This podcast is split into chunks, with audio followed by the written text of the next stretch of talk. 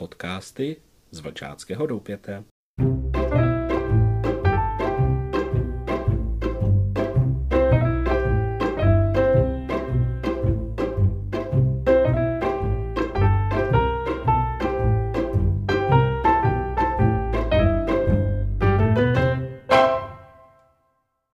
Milí bratři, vedoucí a vůdkyně, tentokrát bych adresoval podcast právě vám. Našel jsem zajímavý článek, úvahu od bratra Petra Hájka Balua. Jmenuje se Rodinné stříbro českého skautingu. A bratr Balů píše, proč jsem zvolil právě tento symbol? Rodinné stříbro nestrácí na ceně. Ono s věkem na ceně získává. Lesklo se stejně v září petrolových lamp roku 1912, kdy začínal český skauting, stejně tak bavíce se bude třpitit září úsporných žárovek roku 2012, kdy oslavíme své velké jubileum 100 let českého skautingu. Stříbro. Je to jen pomocník při stolování, ale umocňuje slavnost okamžiku, dává na vědomí i souvislosti s minulostí. Lze jim nabírat a jíst stejně tak slavnostní pokrmy jako docela obyčejné jídlo.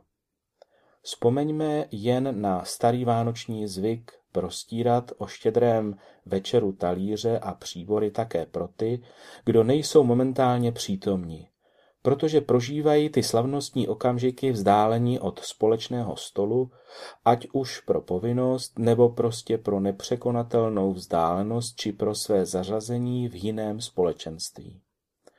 Co by mohlo a mělo být tím rodinným stříbrem v současném českém skautském hnutí? Na prvním místě je to návrat k družinové soustavě, zdůrazněný i v nově koncipované skautské stezce, o které se jinak domnívám, že příliš na tradice nedbá a osvědčené programové zásady nerespektuje. A proč zrovna to? Družina je ideální model pro spolupráci.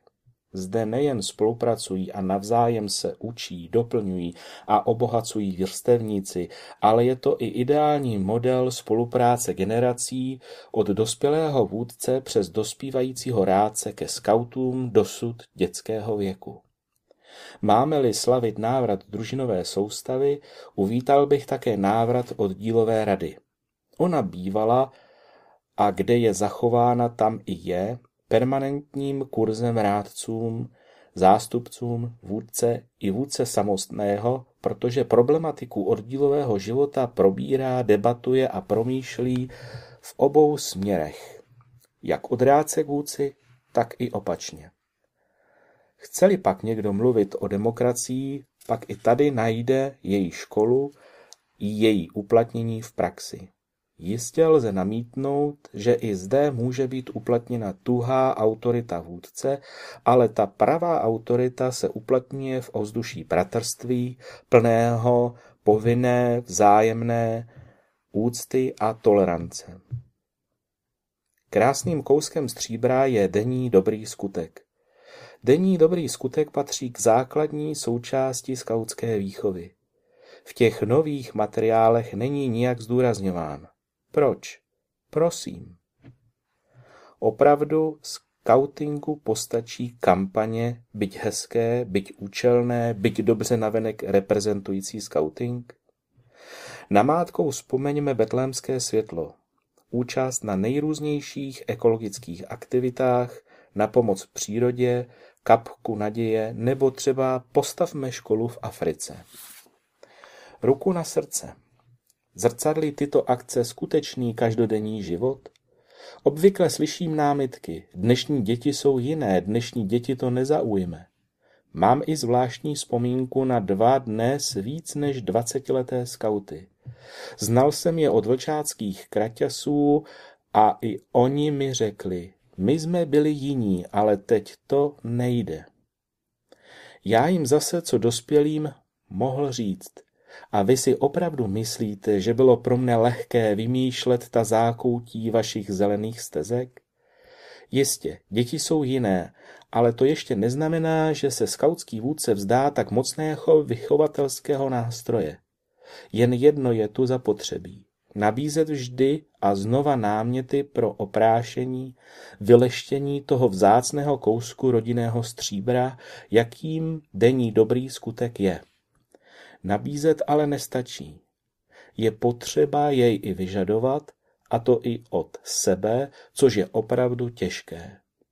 Ta obtíž plyne především z toho, že v rodinném prostředí a v domovech našich dětí ubylo práce a tím i příležitosti pomáhat. Zřejmě nezbude, než výhybky přehodit směrem k oblasti vztahu. Bude to mít i příznivý dopad, protože tato oblast je blíže duchovní dimenzi. Tak zkusme se učit, jak udělat někomu nějakou radost, jak někoho příjemně překvapit, doprovodit jej, nabídnout pomoc z jeho prací, když sám žádnou nemám a nenacházím. Kam se poděla poslušnost? Jistě je správné a krásné prosazovat sebevýchovu už v útlém věku, vést dorůstající k sebereflexi. Není to ostatně nic nového a patří to ke skautingu odedávna. Pro mne je ale otázkou, proč poslušnost stojí odstavená na vedlejší koleji. Je něco špatného na tom, že skaut jde posluchu? Že následuje zachycenou stopu? Slepou poslušnost jsme odmítali vždycky. Jít ale posluchu, jít cestou nápodoby dobrého příkladu, to je cená deviza.